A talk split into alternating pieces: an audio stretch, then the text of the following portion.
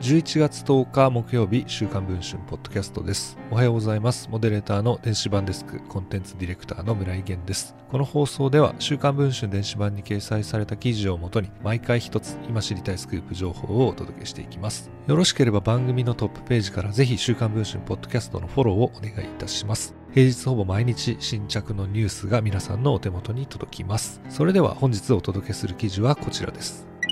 政治資金を所管する寺田稔総務大臣の関係政治団体寺田稔竹原後援会で個人が会計責任者を務めていた問題をめぐり同後援会が発行した寺田稔宛ての領収書に記されていた宛名の筆跡が11枚にわたって酷似しており寺田氏側が領収書の宛名を記入していた可能性が極めて高いことが週刊文春の取材で分かりました。民法上の不法行為に当たる疑いや総務省の指針に反している疑いがあります。また寺田氏は国会の場で寺田稔宛ての領収書についてお店が時間的な暇があれば書き直していただいている旨を答弁していましたが実際には店ではなく寺田氏側が領収書を書き直していた可能性が強まりました。この国会答弁も虚偽だった疑いがあります。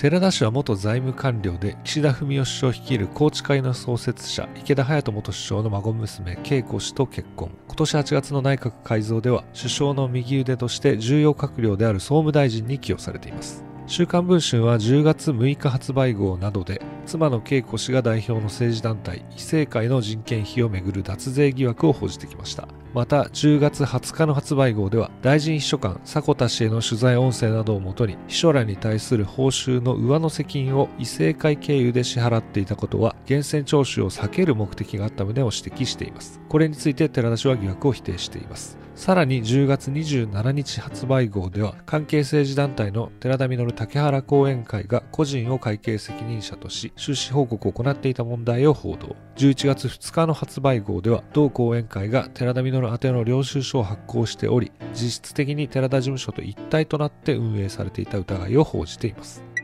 寺田氏は11月1日の参院総務委員会で寺田稔宛ての領収書について次のように答弁をしていました。お店がですねこの支払いを受けて領収書を出すとき竹原後援会と適切に書くのがもちろん望ましいわけでございます。時間的な暇があれば後援会宛てに書き直していただいてというふうにお伺いしております。しかし情報公開請求で入手した寺田稔宛ての領収書を精査したところ異なる店や郵便局で発行されたにもかかわらず告示した筆跡の領収書が少なくとも11枚存在することが分かりました。